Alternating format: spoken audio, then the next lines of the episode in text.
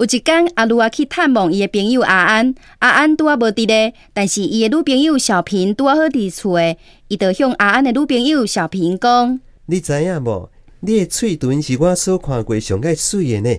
诶、你互我斟一下，我互你一千箍，好无？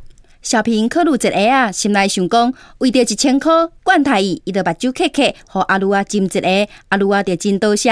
然后等一千箍伫个桌仔顶，因坐一大久啊，阿鲁啊又搁讲。诶、小平啊，你的喙唇实在足水的，我想讲要搁甲你斟一个，我搁互你一千箍，好无？